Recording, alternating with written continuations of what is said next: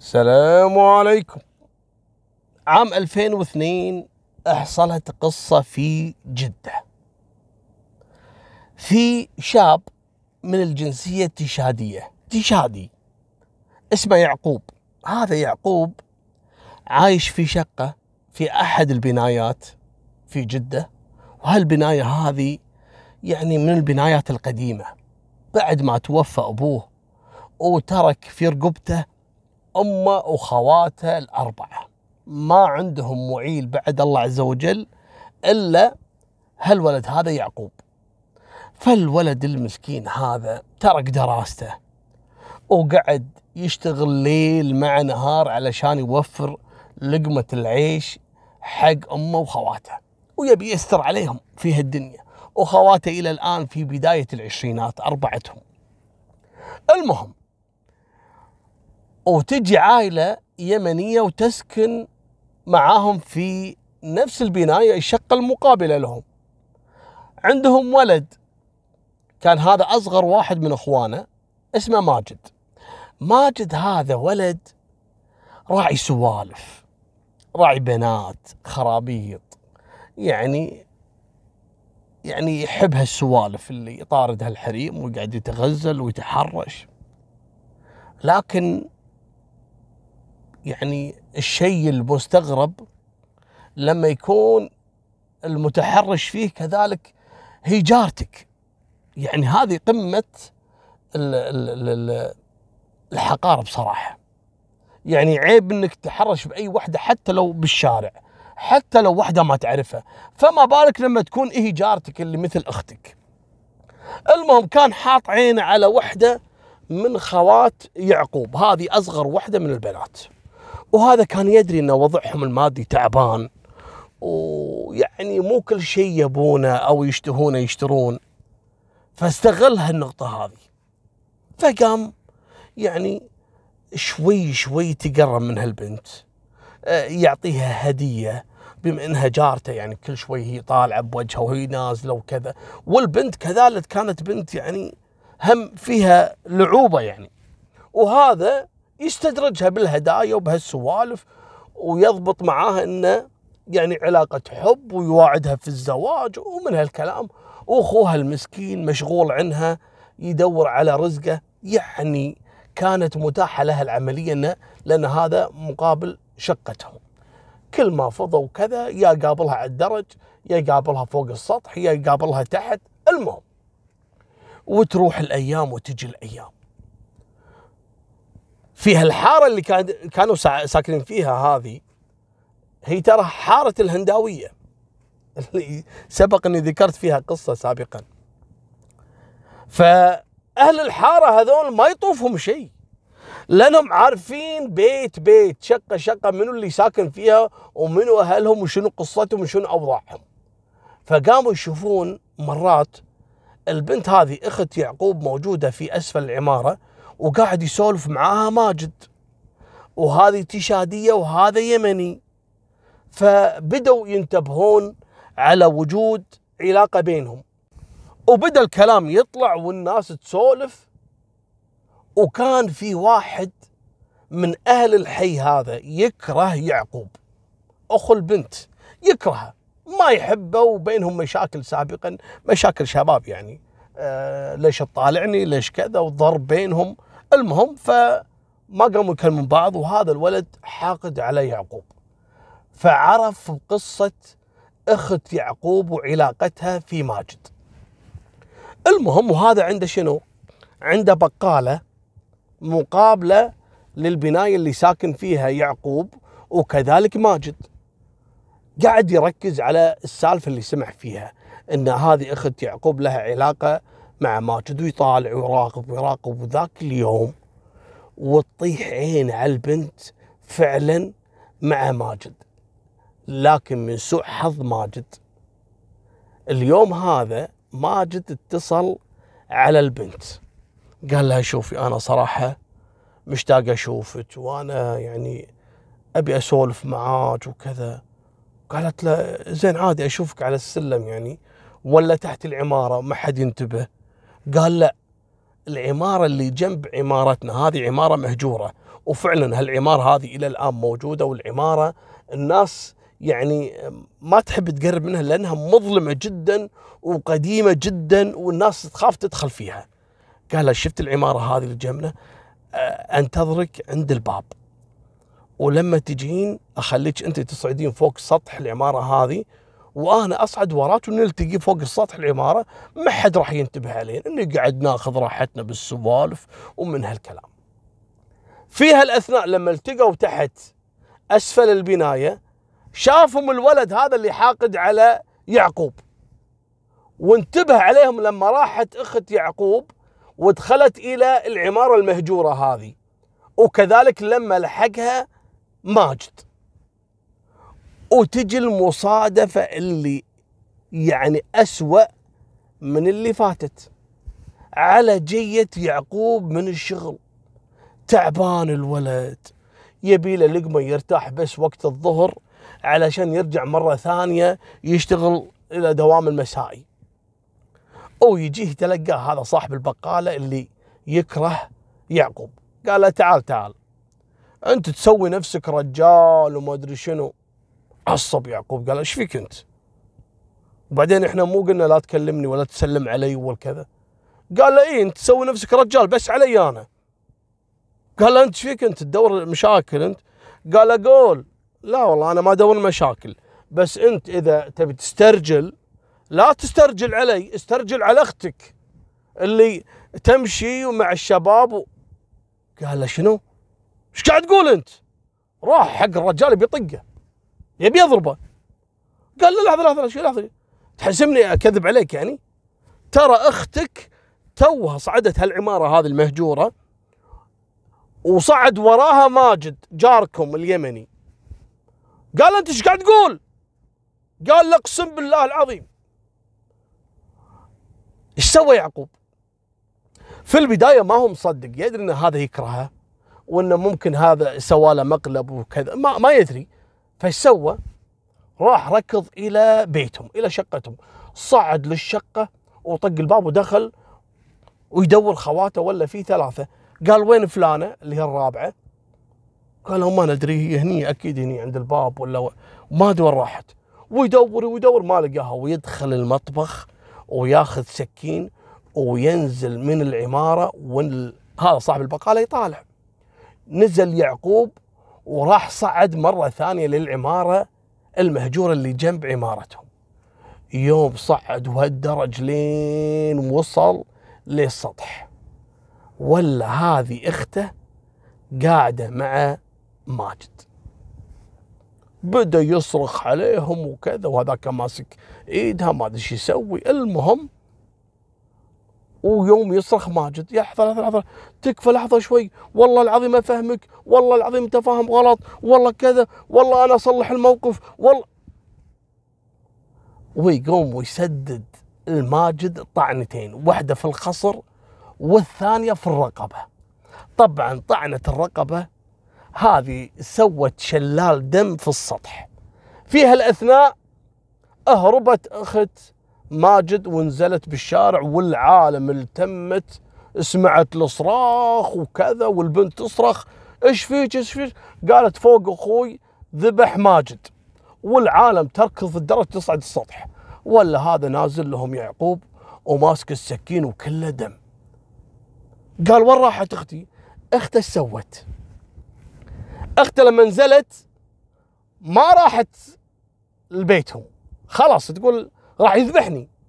هربت راحت إلى بيت صديقتها كذلك ساكنة في الهنداوية. تخبت عندها. واخوها يعقوب لما نزل شافوه ربع يعقوب كله دم وكذا. شو مسوي؟ قال أنا قتلت الكلب هذا يقصد هو ماجد آه، جارهم. والحين أنا طلعوني طلعوني خلوني أهرب. تو يستوعب إنه مسوي جريمة. ويقوم واحد من ربعه وياخذه قال له شوف أنت لازم ما تقعد الحين في جدة. روح المكه روح عند هناك شخص فلان الفلاني وأنا الحين اتصل عليه يخبيك عنده.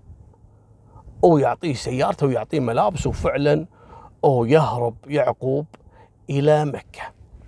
جو رجال الأمن على هالواقعة. وجود جثة ماجد اللي مطعون بسكين في خصرة وفي رقبته منو اللي اقتله قالوا في واحد اسمه يعقوب تيشادي وساكن في هالشقة الفلانية.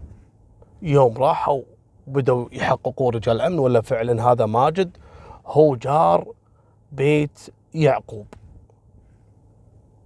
هني عرفوا السالفة. واللي قال لهم السالفة منو؟ صاحب البقالة الإبليس. قال لهم إيه نعم ماجد دخل مع أخت يعقوب للعمارة ويعقوب شافهم لحقهم وقتلهم بالسكين. وأخته هربت. وين راحت أخته؟ قال ما إحنا ندري. يدورون يدورون على الأخت اللي كانت موجودة في الواقع واللي راح تكشف كل التفاصيل. ما عثروا عليها. أول يوم ثاني يوم لين قدروا يحددون موقع الشريحة الهاتف اللي عندها واعثروا إنها موجودة داخل بيت صديقتها وتم اقتحام البيت والقبض عليها وكذلك القبض على البنت اللي تسترت عليها وتم إحالتهم للتحقيق وبدأوا يسولفون ويكشفون تفاصيل وعلاقتها بماجد وإن أخوها شلون صعد وشافها هي وماجد وشلون اقتلوا ولما هربت المهم من هالكلام. الحين ماجد مات. وتم دفنه وسجلوا قضية قتل والآن جاري البحث عن يعقوب. وين راح يعقوب؟ ما حد عارف. يدورون عليه لمدة شهر. ما لقوا له أي أثر. لكن مع تحريات رجال المباحث وبدأوا يستجيبون كل أهالي الحي المنطقة اللي كانوا ساكنين فيها ذكر واحد معلومة. قال ماجد لما نزل من العمارة وكان كله دم أنا أتذكر فلان هذا عايش عندنا في نفس الحي ترى هو أول واحد راح عنده وكان يسولف معاه ومن بعدها اختفى. وين فلان هذا اللي يسولف معاه قالوا هذا بيته. ألقوا القبض عليه رجال الأمن وحققوا معاه وانهار واعترف بكل شيء. اسمعوا الأكشن اللي صار. قالوا له وين وديت؟ يعقوب. قال أنا والله لا خبيته ولا شيء لكن أنا طلب مني إني اساعد إنه يتخبى وأنا أرسلته إلى أحد أصدقائي موجود في مكة. عطنا بيانات صاحبك اللي في مكة ويطيرون ويقتحمون شقة الرجال ويلقون القبض عليه. وين يعقوب؟ قال والله مو عندي أنا مالي شغل. تكلم؟ قال يبا يعقوب كان عندي تقريبا من أربع أسابيع تقريبا. وبعدين راح. وين راح؟ تكلم مني منك وكذا. وهو يعترف بالخطة اللي سووها لتهريب يعقوب من المملكة العربية السعودية. توقعوا سووا؟ هذا لما وصل إلى مكة والظاهر راح حق واحد محترف عنده سوابق. قال له الحين أنا لازم أهرب أنا قتلت إنسان وتعرف أنت راح يتم حكم علي بالقصاص. فأبيك تهربني. قال له شوف أنت إذا هربت بالطريقة العادية هذه راح يصيدونك لكن في طريقة ذكية. اللي خايف منه الجأ له. قال شلون يعني؟ قال يعني الحين أنت اللي يطاردونك مش رجال الأمن أنت بنفسك روح إلى رجال الأمن تخبى عندهم. لكن أنا أقول لك الطريقة تروح إلى الحرم المكي وتفتر تمشي جنب هالدوريات والشرطة إذا طلب منك الهوية قول له أنا صراحة آه، من اللي كانوا يجون للحج وكذا وبقيت وما عندي لا إثباتات ولا شيء. فراح ياخذونك ويحيلونك إلى سجن الإبعاد ويبعدونك إلى تيشاد بما إن أنت ما عندك لا هوية ولا عندك إثباتات. راح يرحلونك. وبهالطريقة مستحيل يفكرون رجال البحث الجنائي إنك أصلا موجود في إدارة الإبعاد. آخر مكان ممكن يبحثون عنه إدارة الإبعاد. قال والله فكرة. وفعلا ويسوي هالطريقة ويروح ولا يمسكونه رجال الأمن. قال والله أنا ما عندي لا إثباتات ولا شيء. ويأخذونه إلى إدارة الإبعاد، إدارة الإبعاد حطوا عندهم في السجن علشان يبعدونه. يوم كشف هالسالفة حق رجال الأمن ويطيرون مرة ثانية إلى إدارة الإبعاد. ويروحون وين فلان بعد؟ طبعا ما جابوا صورته. الحين ما عندهم يعني يبي يعرفون شكله لأن أصلا محجوز عند رجال الأمن بدون بيانات ما عنده اسم يمكن مغير اسمه. الحين على الصورة جايبين الصورة ودوها للإبعاد.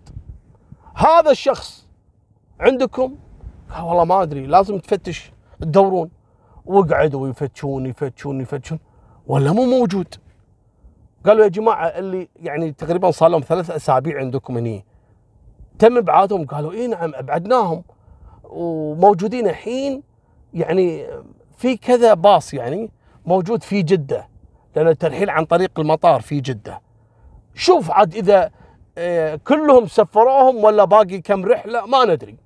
ويطيرون شوف هذا على يعني بعد شهر من البحث ويطيرون إلى مطار جدة إلى المكان اللي يتم فيه احتجاز المهجرين أو الناس اللي يتم إبعادهم على قضايا. ويقعدون يدورونهم بالصورة. ومن حسن حظ رجال الأمن إن كانت آخر رحلة للإبعاد كانت هي رحلة اللي فيها يعقوب ويتم إلقاء القبض عليه. طبعا يعقوب انصدم. يعني الحين صار لي شهر أنا قاعد في الإبعاد ومن مكان لمكان وإجراءات وتحريات. والحين لما سووا لي إجراءات السفر وجيت المطار يتم إلقاء القبض. يعني حظه الدم ما يروح. ويحيلون يعقوب للتحقيق ومن التحقيق للنيابة إلى المحكمة ويرفضون أهل ماجد التنازل وفعلا يحكمون على يعقوب بالقصاص القتل. والله شوف أنت قتلته عشان معاه أختك ولا عشان كذا؟ القصاص القصاص ما في كلام. حاولوا فيهم حاولوا فيهم. الله يخليكم تنازلوا. جابوا لهم ناس وجاهيات وشخصيات معروفة. حتى إن دخلوا عليهم ناس يعني يعني معروفة. لكن رفضوا قالوا لا إحنا نبي دم ولدنا. قالوا لهم ولدكم غلطان. ما يخالف الله يرحمه. لكن ولدكم كذلك كان غلطان. والولد هذا شافه مع أخته وهذا اللي خلاه يندفع يسوي جريمة. قالوا لا ما إحنا متنازلين. إلى أن وصل الكلام لأحد التجار اللي يدورون يعني فعل الخير ويدور عتق الرقبة وكذا وعندهم أبوهم كان متوفي ويبون يعني كثواب لأبوهم إنه يفكون أرقاب يعني يشوفون واحد عليه مثلا دية ويدفعونها. وسبحان الله ويسمع بسالفة آه الولد يعقوب.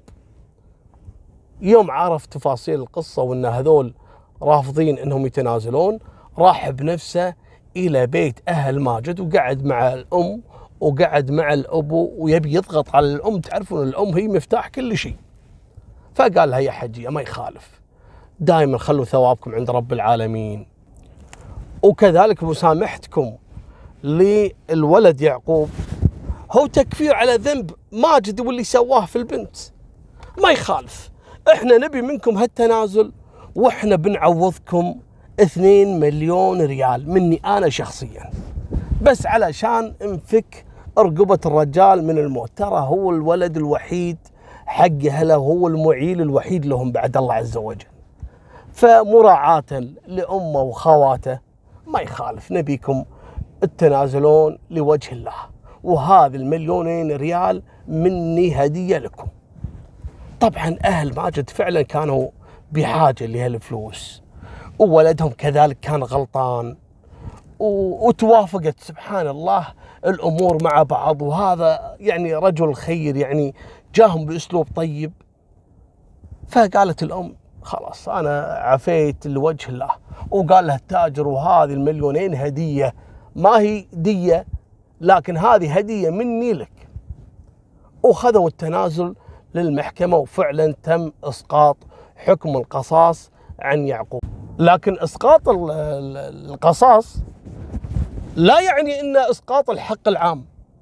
فتم احتجاز يعقوب بالسجن لمدة ست سنوات. وبعد ست سنوات تم ترحيله من المملكة العربية السعودية. والولد راح تيشاد. الحين أمه وخواته موجودين في جدة. وهذا المعيل الوحيد لهم. شو يسوي؟ قال أنا لازم أرجع مرة ثانية أقعد مع أمي وخواتي ويسافر الولد من تيشاد إلى السودان من السودان إلى إثيوبيا ومن إثيوبيا إلى اليمن ومن اليمن دخل تهريب مرة ثانية إلى المملكة العربية السعودية.